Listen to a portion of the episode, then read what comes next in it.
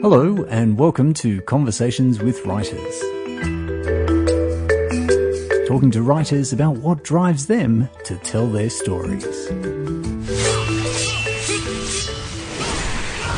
Multi award winning author Alan Baxter can teach you how to write, he can teach you how to fight, and he can teach you how to write the fight right. And before this sounds like a Dr. Seuss adventure, we should make it clear just how uncompromising Alan's supernatural thrillers and urban horror stories truly are. So much so that his mother-in-law once asked why he had to write such horrible things.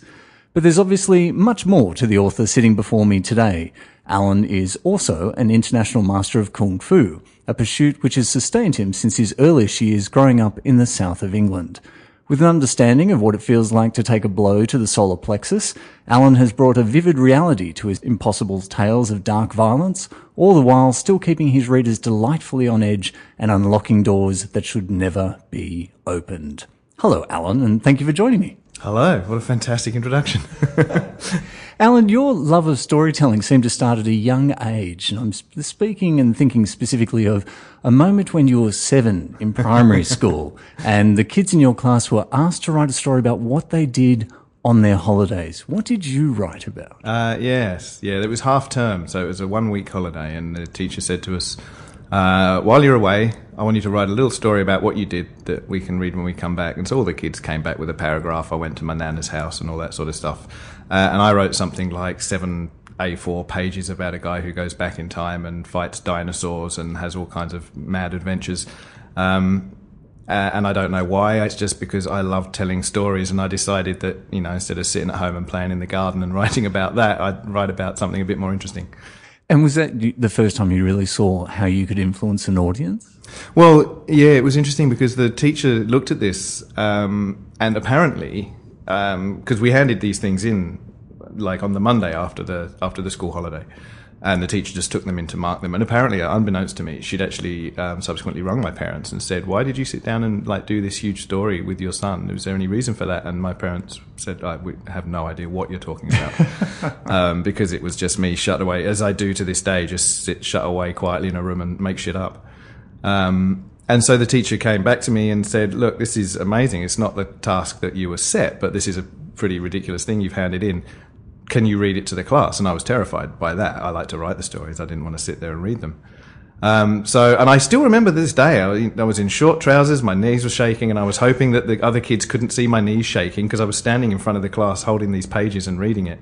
But then, about halfway through, I sort of saw, glanced up and saw the other faces, and all the kids were just sitting there staring at me with this rapt attention. And it was like, holy crap, look at the power of this. And it was, you know, it was a seven year old story, but there were other seven year olds that were listening to it, I guess. So, um, yeah, and so I, that was my first kind of example of the power of storytelling, of what I could do if I wrote a story, the fact that it could literally affect other people. Because I'd always been a reader. I've loved reading. By seven, I was reading at sort of, uh, you know, year, year, age of 10 kind of level. You know, I was always been advanced in reading because I loved it so much and my parents encouraged it.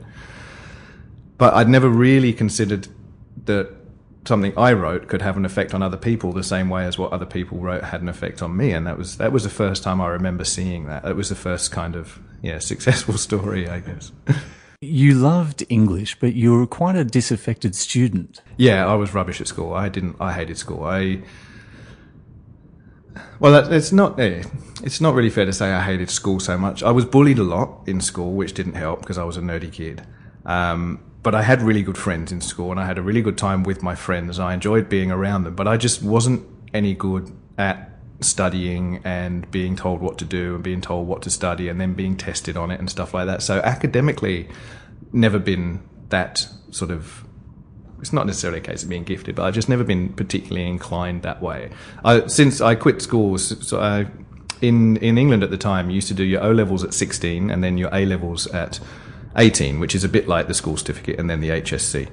Um, and to do A levels, you have to get at least four O levels. So at 16, I did my O levels uh, and fucked up most everything. I passed English uh, language and English literature no problem, and that was it. So I didn't have four O levels. So I went back for a year in sixth form college, but effectively doing the previous year again in order to get more O levels. And I did get two more O levels, and I ended up with four. But by that point, Uh, I was just over it, and all I I was into martial arts by that time, fighting in competition. All I wanted to do was train and and you know do the things I liked. I was over school, so I quit and got a job. And I've probably taught myself more since that day than I ever did, you know, in school because I have a love of learning. I just have uh, sort of loathing of school. What was it that brought you to martial arts? Was it the uh, the Monkey TV show? Yeah, absolutely. Was well. That's no, not specifically. That's what brought me to kung fu. Um, when, I, like I said before, I was I was bullied in school. I was a nerdy kid. I hang around with nerdy friends. I was never a jock or a, or a big guy or anything like that. When I was in school, we used to get hassled a lot.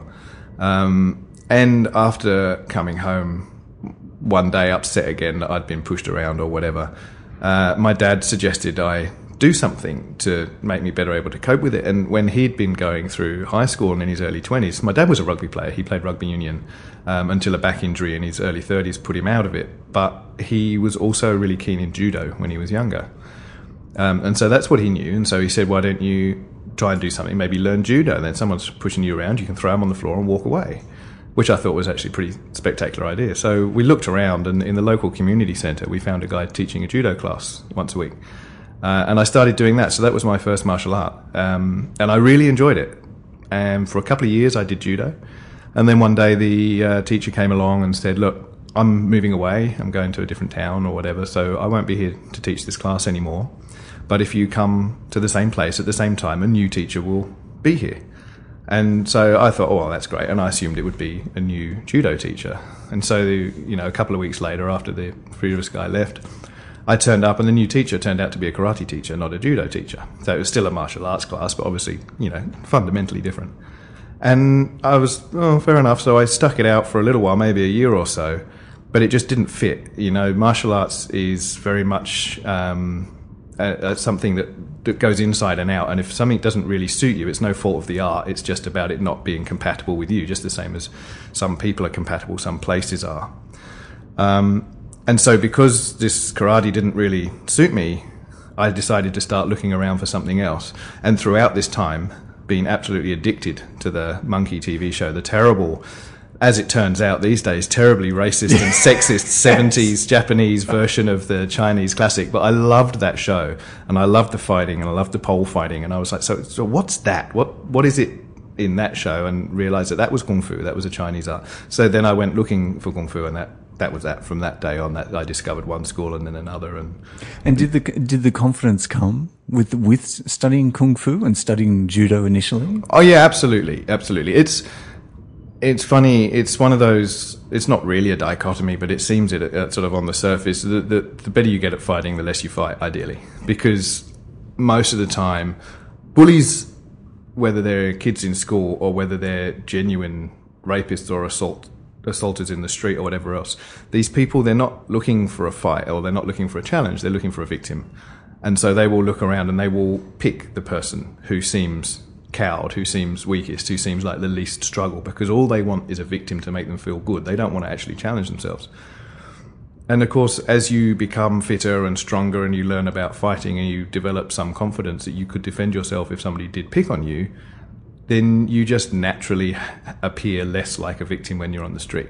Um, and so you get bullied less or hassled less, or somebody will look at you and go, well, maybe not that guy, I'll look for a little bloke, or I'll look for someone who looks scared because that's the that's what they're after. That's the victim they're looking for, you know. So so definitely, I think. I mean, obviously, I'm biased because I run a martial arts academy, so that's my day job, if you like. Even though it's all sorts of different times of day and night, but I genuinely think everybody should study martial arts to some degree, apart from the personal development and those benefits, just to have that background of sort of confidence and ability.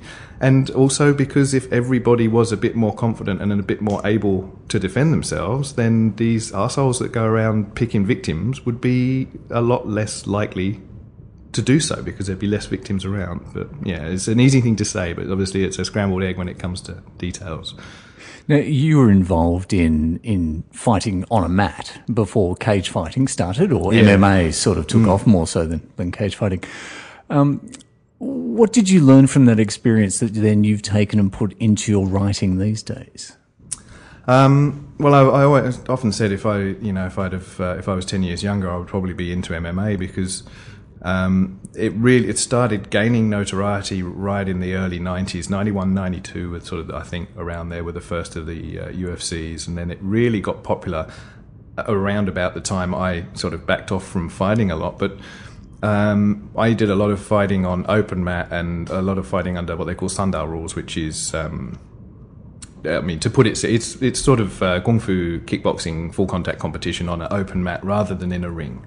Um, it's, it's, a very, very simplified explanation, uh, but the principles is much the same. There's, you don't want there are throws and there are locks and stuff like that to some degree, but you don't actually stay on the ground and grapple like you would in MMA. But other than that, it's very similar. Um, and so through various full contact and semi contact competitions and everything else, um, I just developed, and through some less than smart activities on the street, because even though I had sort of confidence and training, whatever, I was also a sort of 18, 20, 21 year old, you know, male on the streets with something to prove. I think everybody is to some degree. So yeah, various brawls and things throughout life. I've always kind of just taken these things in, and as a writer, the only difference really between people who write and people who don't is that people who write tend to notice what's happening around them and, and remember it to use later, whereas other people might notice it and take it on, but they don't really sort of absorb the details in the same way because they don't have this sort of urge to regurgitate them in a new format. In your book, How to Write the Fight Right, mm. which is almost a guide for those who want to write action scenes, there's a moment where you talk about the fact that, eh, unlike we see in Hollywood films very often, and also we read in books, if you stand still, you're going to get hit. Mm. Is that almost a mantra for the way you live your life? Because you're constantly working across genres? oh, my wife would like that question. Um, yeah, my wife calls my parenting style "don't stop," uh, because like she will hang out with our son just in the garden all day. But I'll be like, should we go to the park? Let's go to the shop. What should we do? Let's go do this. Let's do that. Because I don't know. It's just a personality thing. Um, so yeah, maybe there is something in that. Um, absolutely true for fighting. What like things I say to my student more than anything else are always related to footwork, and I'm always drilling into them that if their stance work and their footwork isn't any good, it doesn't matter what else I teach them. If they can't get in and out of places they need to be, they can't deliver anything else, you know. And so it is absolutely true. This is why boxers do, you know, hours of skipping and road work and stuff to be fit and lithe and springy on the balls of their feet so they can move, because movement is the fundamental base of all fighting.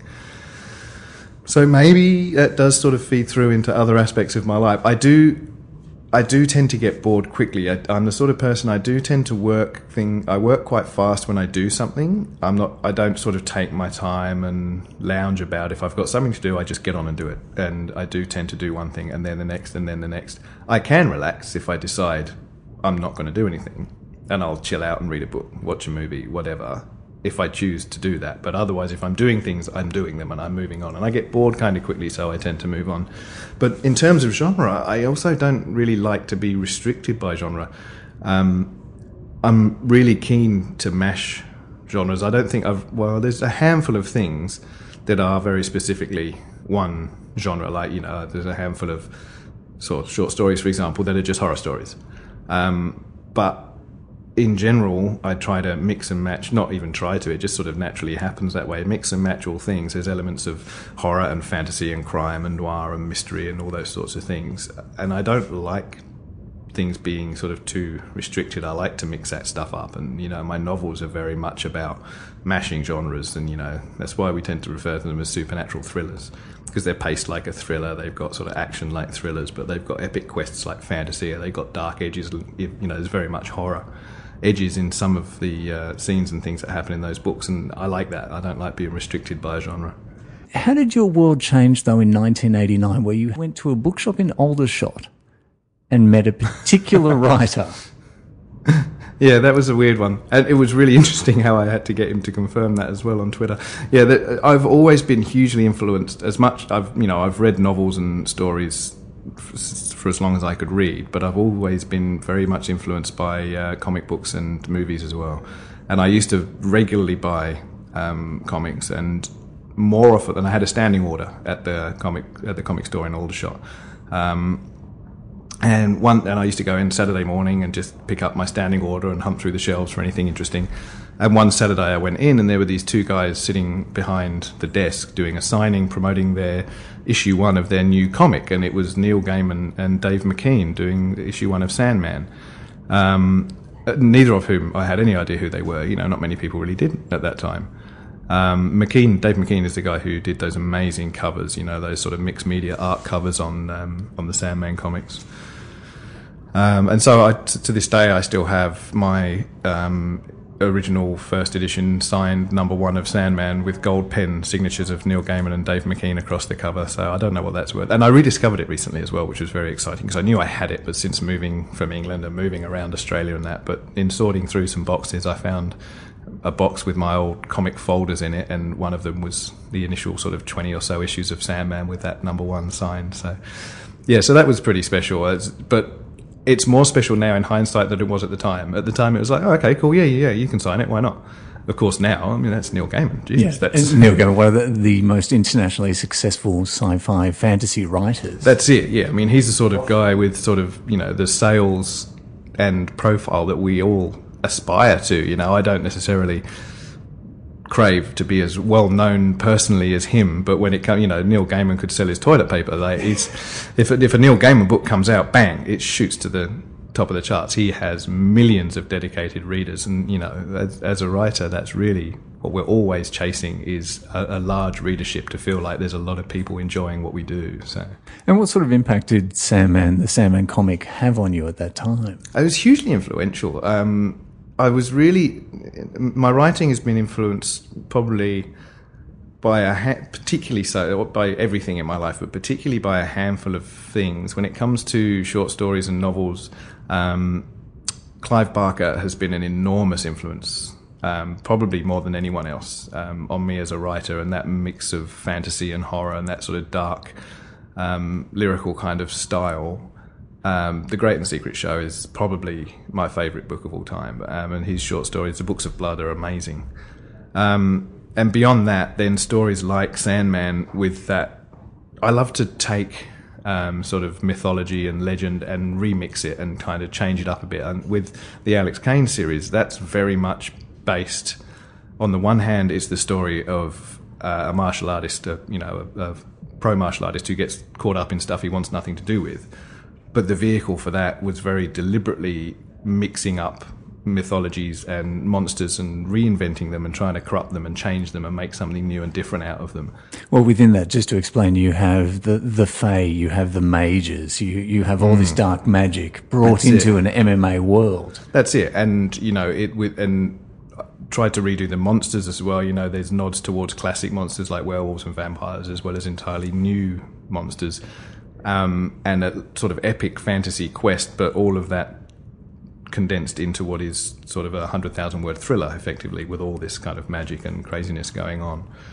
Um, and in many ways, a lot of that influence comes from Sandman. The way that Gaiman pretty much drew on any number of different mythologies you can imagine um, and pulled them apart in order to rewrite a story based around one character, around you know, around Morpheus and with um, my previous novels with the balance duology, that was probably more influenced by that style of Gaiman. And initially, I've kind of found my own voice a lot more by the time of the Alex Caine series. But with the balance, it was very much deliberately throwing all the gods into one big melting pot with the idea that there couldn't be only one god, but there could be none. So there has to be many, and then using that as a sort of crucible to rewrite those ideas. And this is the series that you originally wrote. You self-published in 2006. Is that correct? The Realm yeah, Shift yeah, series? yeah. This is Realm Shift and Mage Sign are the two novels. They, people ask me if there'll be any more, and never say never. But at the moment, it's a duology, um, and it's sort of complete as it is. Um, but that Realm Shift marks the beginning of um, me sort of deciding that I was actually going to take this writing thing seriously and aim for publication and try to make an actual career out of it rather than just something that I did because I couldn't not do it and I just enjoyed doing it. Um, and when I'd finished Realm Shift, I got I shopped around, did the whole thing, approached the agents. I got an agent. The agent was a very good Australian agent, and she sort of um, took the book around different publishers, and it got sort of looked at quite closely a couple of times, went to a couple of acquisitions meetings, but never actually made that last hurdle to publication. which was very frustrating. But that's you know that's the nature of publishing. But it also sort of confirmed for me that that it was a good book. The agent picked it up. Editors were keen to publish it, and it didn't get through those acquisition meetings. But you know that's just you know money, marketing, timing, and everything else. You know that you've if it gets that far, you know you've got a good book. It's not just you saying so. There's other people sort of corroborated that. Hmm. You like to work across different types of storytelling. And you know you have a, several collections of short stories. You also have a novel, you have novellas. You also have novels. Is there a preference? No, not really. I mean, I have one collection of short stories. I recently, yeah, had Crowshine. That's my um, sort of collected short stories. I've had seventy something short stories published over the years in all kinds of sort of magazines and anthologies and stuff. I've got a few novellas.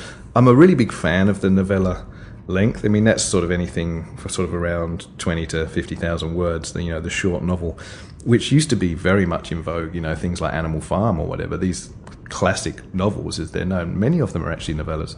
Um, I do tend to write sort of tight, um, tightly plotted and fast-paced things. You know, the biggest book I've written probably is my first one, Realm Shift, and that's only sort of 125,000 words. Um, whereas a lot of, you know, like we, big fat fantasy, as we refer to it, like the George Martin style big fat fantasy series, each of those books is well over 200,000 words, sometimes a lot more than that. Um, but they, they're each, they, they're, it's that thing about getting bored, you know, they're each different exercises of a similar style. Writing a novel and writing a short story at a very base level are fundamentally the same in that you need some sort of beginning, middle, and end. You need characters, you need character development, you need conflict along the way. The, the principles apply.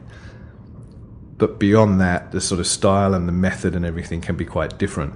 And so I will always write some short stories in between novels. If I finish a novel, I will never just go straight on to another novel. I will inevitably do a few short stories and stuff. It almost in palate cleansing sort of style. And once I've done a few short stories, I'll then have built up that sort of need and impetus to start getting into bigger stories, and I'll get back into another novel.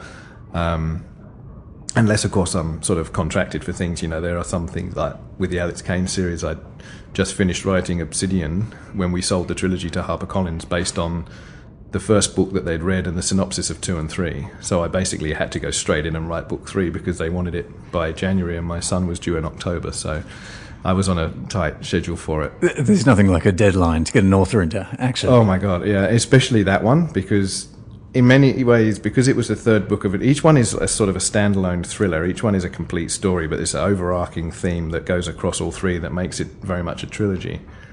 So, in many ways, the third one was the easiest to write in terms of plotting because so much had already been established. I knew where things were going to go.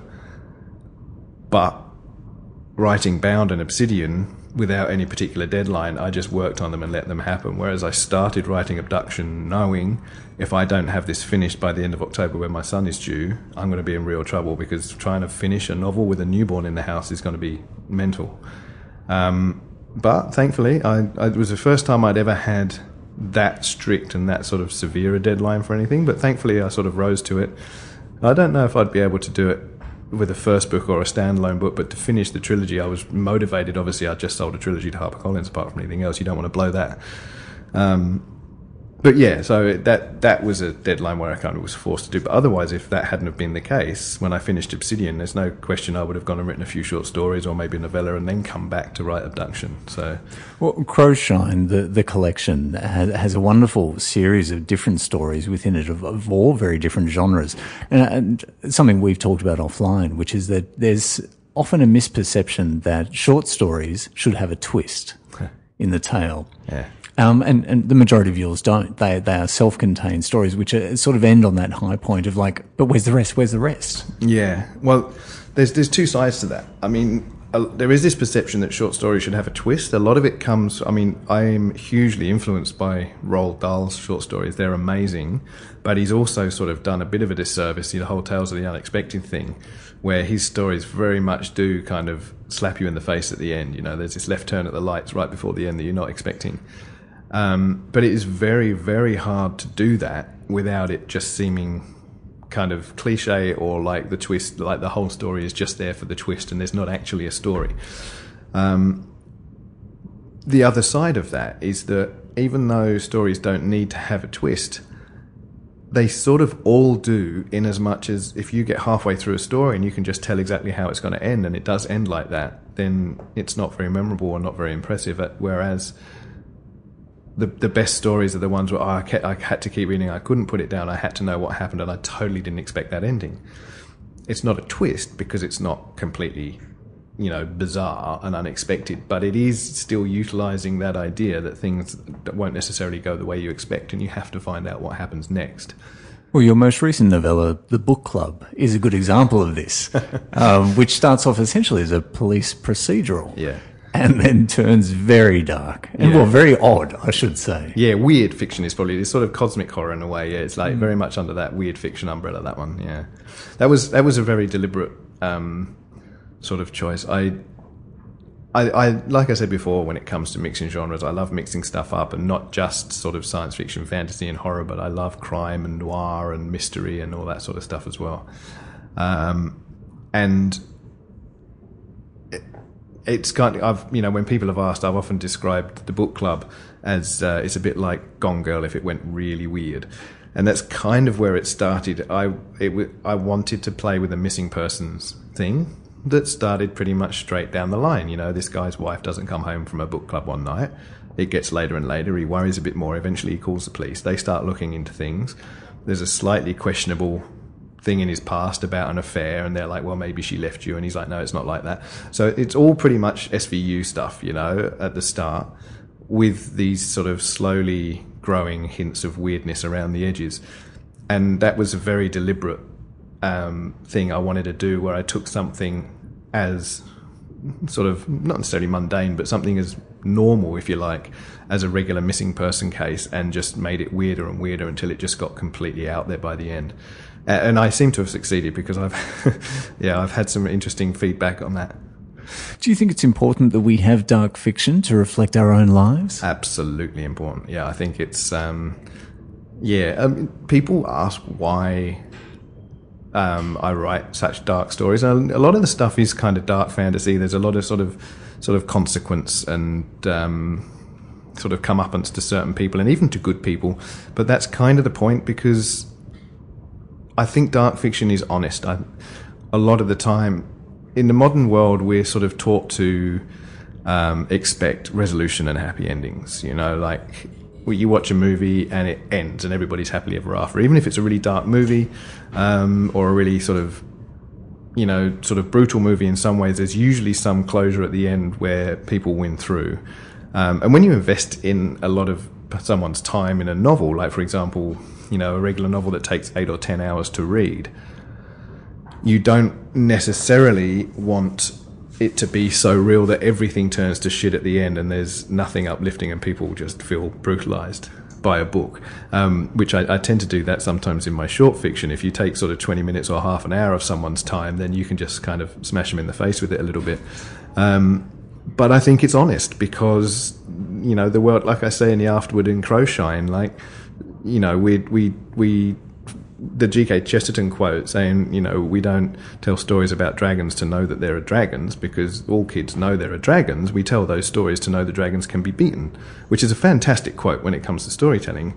But it's also not entirely true because not all dragons can be beaten. You know, sometimes the dragons win. Sometimes there are people left in the aftermath of a monster's win who are just broken and hurt sort of people. And we need to, we need to accept that that's the case. We need to face that. Um, and so a lot of my fiction does deal with those dark themes where people are left sort of brutalized and broken by what's happened. But there is also hope in that, in that there are people left and they're going to go on and they're going to live and they're going to try to make something of it. And so I think that's what dark fiction is for. It's to, it's for us to face our fears, to know that we're not always going to have a happy ending, to know that sometimes the monsters are going to win. But even if they're going to take us down, we're going to hold on to humanity. We're going to fight. We're going to stand up, and we're going to survive in some way, even if it's just as a memory. There's a story within Crowshine, which is the shadow of the lonely dead, yeah. and within that book, there it really tells the story of the um, injustice of the good dying before those more deserving. Yeah. Um, and there's a line in there in which you, the character states, "We are all five years old when our mothers die." And I'm aware that your your mother passed away before your first book was published. Is that a case of you bleeding onto the page and, and letting people know of that experience, of, of those darkness that we need to be able to cope with? Yeah, definitely. Um, that was one of the hardest stories I've written. I, st- I, I tried to write that story a few times and had full starts because I couldn't.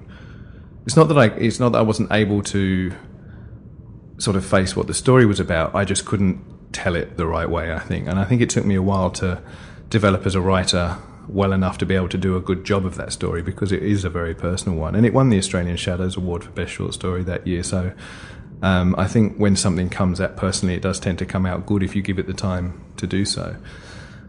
Um, but injustice um, and unfairness is something that does come across a lot in my work because I'm, I'm the only one left of my family. My, I had a brother who was severely disabled and he died when I was 16. He was 18.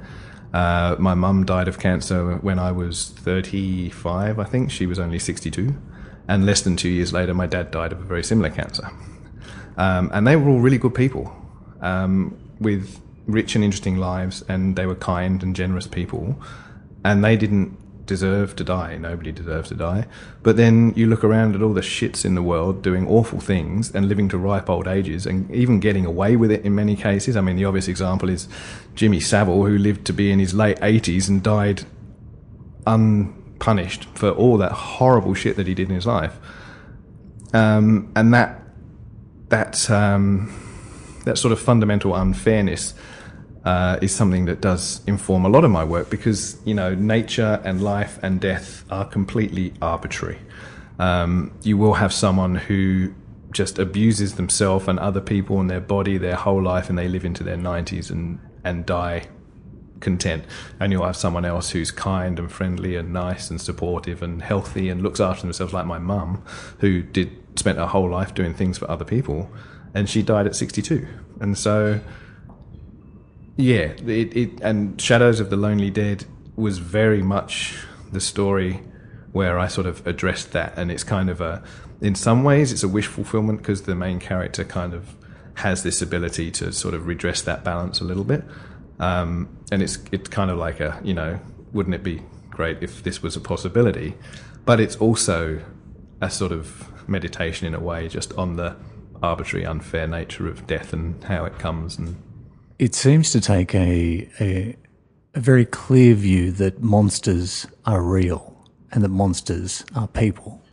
Often, yeah. I mean, I think a lot of horror, there's that, you know, it's that classic um, sort of Twilight Zone ideal. You know, turns out the real monster was man. It's it's one of those things that, in some ways, it's a cliche, but equally, it is an absolute truth. I mean, whatever you believe or don't believe of the supernatural or anything else, it's I love playing in that supernatural sandbox because it removes all boundaries when it comes to creating monsters and magic and situations and worlds beyond this world and everything else you can imagine. But when it really comes down to it, the the only real monsters any of us in our day to day life are likely to actually meet or know about in any way are other people. And really, that's more than enough. When you see all the fucked up stuff that people do to each other and to the world and whatever else, we don't actually need monsters. We don't need genuine scary beasts because you know people are ridiculous. Your character Alex Caine seems to walk between two worlds, and it seems to encapsulate a lot of these views that you just expressed now, mm. um, which is that he's someone who can take a proactive stance against the reality of monsters around our world and the level of injustice, and he seems to have a level of contained rage, which is then brought out as the story, in the first book at least, within Bound, mm. continues on. Was that a cathartic experience, sort of introducing him to the world? Yeah, I suppose it was in some way. A lot of people, because he's a career martial artist, everybody, you know, is always like, how much of how much of that character is you? Um, and I, I mean, Caine's anger is mine, I guess. Like you know, against that injustice that exists in the world, um, and his the philosophy that he's developed through his martial arts. Because the character of Alex Caine in the books is a very successful underground cage fighter. He fights in MMA matches, but not in the big sort of glitzy lights and stuff. He fights in the underground scene where he makes less money, but he's top of his game. He makes plenty to live by, and he likes it that way because he's in control and he gets to fight and he doesn't have to face, you know, this sort of modern world of cameras and bright lights, and that's how he likes it.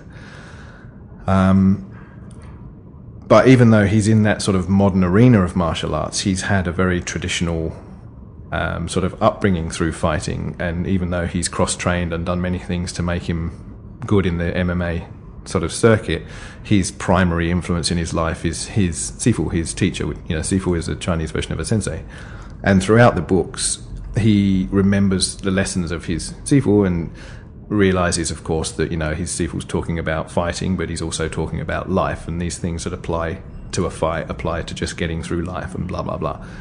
Um, and so, in many ways, when people ask me if if Caine is a reflection of me, his martial philosophy is very much a reflection of of mine, but really. I'm more reflected in his Sifu than in Caine himself because through using because his Sifu has died and we don't know why yet, and so hopefully, if I get to write more in the series, um, we can explore that because that's one of the plans. If I do get to write more, if the Alex Caine series, the first three, if they're successful enough and I get to write more, that's one of the things I want to explore because I know what's going on there. Um, but I'm the way I was able to sort of share my martial philosophy as it was taught to me and as I've developed it myself through the words of his Sifu into the Alex Caine character, that's kind of where my influence comes. So that Alex Caine as a person is very different to me. He's a control freak and I'm a control freak. I think that's probably fair enough to say. Uh, but beyond that, he's a very different character. Um, I hope so, anyway, because he can be sort of pretty petty and whiny sometimes. Um, within reason, I mean, his life gets fucked up in the worst possible way, and he wants nothing to do with it. And all he does is try to not get involved. And the harder he tries, the deeper he gets pulled in. So you know, he, he feels very much like an '80s action hero in that sense. All he wants to do is go home. Yeah, yeah. He all he wants. He's got his life is fine. He's got his house outside the city. He makes plenty of money. His house will be paid off in no time. You know, he gets to fight. That's what he loves to do. He comes to these matches and then he goes home and everything's fine. He's happy with his life. He doesn't want anything else. And he gets dragged on this massive international adventure and throughout the whole series really, but especially through the first book, he's like, I just don't want this. Just I just want to be left alone. Let me go home. And of course he can't. And the the more he tries to fight his way out, the more entangled he gets with other things, and the more responsibility he gets dumped on him. And yeah, poor lad, things just keep getting worse and worse for him. Is he the character you've enjoyed the most bringing to life? I mean, you you, you co-author with um, with others in regards to the Jake Crowley series, and I write with David Wood. Yeah, I've um, I've written three novels with David Wood, two Jake Crowley books, and um, a, a, monster novel called Primordial. Um, but in terms of the the books that are, that are entirely mine, I've written more of Alex Caine than any any other character because there's there's three novels now in that series, and hopefully there may be more. Um, I don't know. It's hard. You can't really pick a favorite in many ways because you know it's like picking a favorite child. They're they're all very different. You know, oh, we I, all know we have a favorite child. Oh, well, I do because I've only got one child. But yeah. um, but you know, within Realm Shifter Mage Sign, the main character is Isaiah, and he has a partner called Petra, and I love both of those characters. And you know, if the opportunity comes up, if the ideas come up, I'd like to write more of those. Um, there's definitely more of the Alex Caine story to tell, um, and I deliberately left some threads hanging at the end of Abduction, even though the overall, overall story of that trilogy is complete. They deliberately left a few things that I want to follow up further, um, and I know what the next book will be about if I get a chance to write it. So in some ways, I suppose he's the character. See, the the book came about originally because I, I, started getting this reputation for writing good fight scenes within the balance duology and within other things. People said you write great fight scenes, and it's like, well, I've you know had fights all my life. I know what that is, and so that's how Write the Fight Right came about. Because somebody asked me to run a workshop at a convention to help writers understand writing, and then I ended up doing that workshop a whole bunch of times. And then people kept saying, "Is there something we can read?" That we can take away, and, and Write the Fight Right isn't. I mean, it's only available as an ebook, but it's only about I think about 15,000 words. It's like a very long essay, really, more than a in-depth book, and it's very much an overview to give people things to think about and to work on when they want to sort of improve their fight and action scenes. and then it got to the point where I was like, well, you know, this is the reputation I've got. This is something that I'm good at. Maybe I should, instead of writing stories with characters who can fight, maybe I should write a story about a character who is first and foremost a fighter, like actually a career martial artist, and then build a story around that. So the, the sort of character of Alex Caine was growing in my mind for a while. And then the rest of the plot, books and stories tend to come together for me. They, they, you know, ideas are a dime a dozen. You have ideas all the time. It, a story is a good combination of ideas, you know, constructed well. And normally, when two or three ideas kind of clash together and, and they catalyze into something else, I realize then that that's a book. And it was when this idea of the Alex Caine character sort of catalyzed with my idea of writing a sort of big fat fantasy quest in a tight modern urban thriller framework um, I was like, actually, that character could be the perfect character for writing that story. And I started thinking more about that story, and that kind of came together. So I suppose in, in, he's not necessarily a favorite character, but he's probably the character that reflects more of my life and my influences in writing than anything else thus far. But I've also got a couple of new novels that aren't out yet, um, new standalone novels. Um, that are very different and don't include much fighting at all, but I, you, you talked earlier about Shadows of the Lonely Dead. I've just finished, I think. You never really know when a book's finished. I think it's ready for submission, but I've just finished a book that features the main character from that story, Shadows of the Lonely Dead. The girl from that character is this is the other lead character in a new novel. So I've taken those ideas and expanded them right out into a into a novel length, and that's sort of like um, it's mainly focused around this character called Matt McLeod, who's a Scotsman who's moved down to London with an incredible weight of guilt and a very dark ability. And during the course of the story, he bumps into Amy Cavendish, who's the lead character from Shadows of the Lonely Dead. So they end up together, and it's sort of it's like an it's like a London gangster. It's like layer cake with really dark, weird supernatural stuff going on, like lock, stock, and lock, stock, and two lock, smoking spells.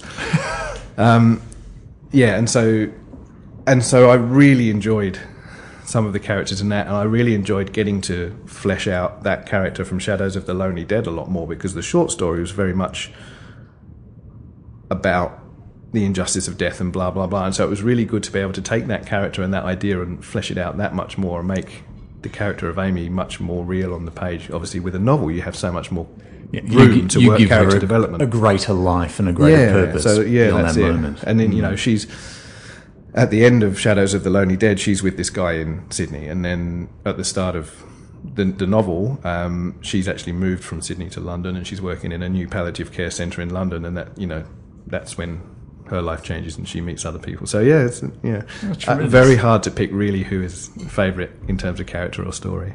How important is it for you to see women represented with strength? Enormously. Um, yeah, I, I really don't I don't like that whole thing with, oh, you know, why do you write strong women? You know, George, I think it was George Martin who, you know, said, oh, I was under the impression, I was just under the impression that women were people. And I, I'm very much along that front. I've always had strong women in my life. My wife is a very sort of strong physically but also sort of you know emotionally strong person and my wife and my mother was a very strong person as well and um, I've never I've never grown up, and I guess this is thanks to my upbringing from my parents and everything else, but I've never grown up thinking of women as in any way lesser or um, subservient or anything like that. I've always sort of just had this idea that all people are equal, um, which they are, and it, it kind of mystifies me that other people think differently to that. Um, but it's very important in my work to make sure that I'm not just writing about straight white males because that's the prevalent Western literature. And, you know, I can't, I make a point of including women in my stories because I'm surrounded by women. They're 50% of our population in the same way that I include um, other races and sexualities in, in my stories as well. Um, and I don't write their stories, I don't write about being a woman or I don't write about being gay or those things that I don't have direct experience about. But those people are very much in my stories. Um, and I just try to write strong and interesting characters. So whether they're men or women or whatever race or sexuality or anything else, I want to write about strong, interesting but flawed characters and the conflicts they face. Um, and I don't really draw any distinction in terms of gender or anything else. I do make a point of having people um, read things for me and double check that I haven't made any heinous errors on things. Uh, my best beta readers are women, so I tend to get pulled up every once in a while if I write something that's kind of, you know, sort of unconsciously sexist in some way or something. They're like, you know, what the fuck is this? This is oh, sorry. A moment of the male gaze. Yeah, yeah, exactly. Yeah. yeah. and so you know these things come up sometimes, and it, and over the years I've learned a lot by doing that, which is interesting as well because you learn about your own sort of unrecognized biases. Um, and I wrote a story, you know, my whole almost my whole adult life has been surrounded by Chinese culture, and you know, I spent six days a week in Chinatown in Sydney for ten years and training and stuff like that. So I have a very good understanding of Chinese culture. But I wrote a story with with two Chinese leads, and I made a point of sending it to a couple of my Chinese mates and said, "Can you read and make sure I haven't messed up?" And nothing in the story was about being Chinese, but it was about something that happened in China and came to Australia, and the characters were Chinese, and so it was reflected in the culture as I knew it. Um, and I made a point of having a couple of Chinese friends read it and just say, you know, just I'm not making, just make sure I'm not doing anything sort of wrong here or culturally insensitive. And they were down with it, and that was fine. So I think it's important to write about everything in the world that is around you, and that includes everybody. Uh, nothing, nothing is off limits either, as far as I'm concerned. I don't think there's anything we're not allowed to write about but you absolutely must treat everything you write about with respect and get it right and be prepared to suck up the consequences if you fuck it up and you know try to learn from it. And you know don't tell a story that it would be better told by someone else if you you know if someone else wants to tell that story. Or so you know this is a big messy melting pot of things. But yeah, having respect for being as as diverse and inclusive as you can, and respecting all that diversity, I think is basically enough. Alan, I couldn't think of a better place to end our conversation today. It, um, thank you so much for your time today, and um, we look forward to everything that is yet to be published in the year ahead. Well, thank you very much. It's been very interesting to chat to you. Thanks for having me. Thanks, Alan. Cheers. And you can find Alan Baxter's books online and in stores. Also, look for him on social media. He is a mean fiend on Twitter. And you can, of course, leave me some feedback on iTunes. That'd be greatly appreciated. And also find me at ConversationsWW. This has been James Rickards for Conversations with Writers. Thanks for listening.